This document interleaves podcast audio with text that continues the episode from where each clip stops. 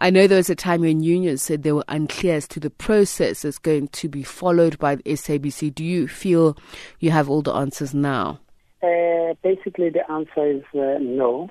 One is that uh, we have agreed with the SABC uh, with regards to the retrenchment that uh, a process that is to be followed in line with Section 189, we have called for the CCMA intervention so in that process, you'll recall that in the last meeting that we, we, had with the um, SABC, where we eventually agreed that that meeting should not be deemed as a consultative meeting.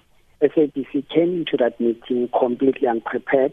They did not give numbers. They did not indicate who will be affected and so on and so forth. What now SABC have done, actually, they, they somehow surprised us uh, by just going to public and talk about these numbers without engaging with us. It's another flaw because uh, we expected that in line with our agreement, we should have uh, basically gone to, to a CCMA and sit down and indicate those numbers because here we're talking of, we're not just talking numbers, we're talking home bodies, we're talking uh, people that are there and where they are affected. And there's a number of things that should be uh, unpacked around that amongst others, is that we'll be talking about the very same executive that recently has employed people. Uh, they've, they've, entered into lucrative uh, contracts and so on and so forth. We'll have to look at the cost uh, that have come in in, term, in line with that.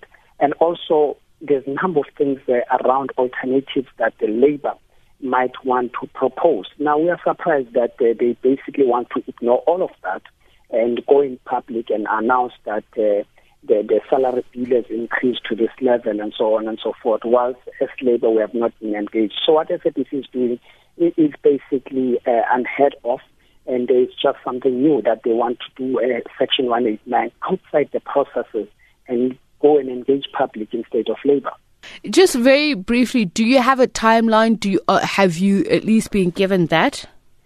Remember, they, they, they have an obligation that uh, we are still waiting for a date at CCMA. That's why we, we paused in the last meeting that was actually cancelled.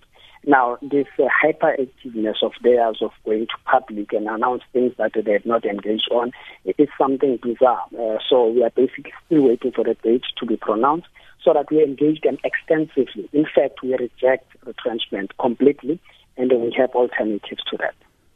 All right. Thank you very much for speaking to us, uh, Aubrey Tshabalala from the Communication Workers Unions, the Secretary General.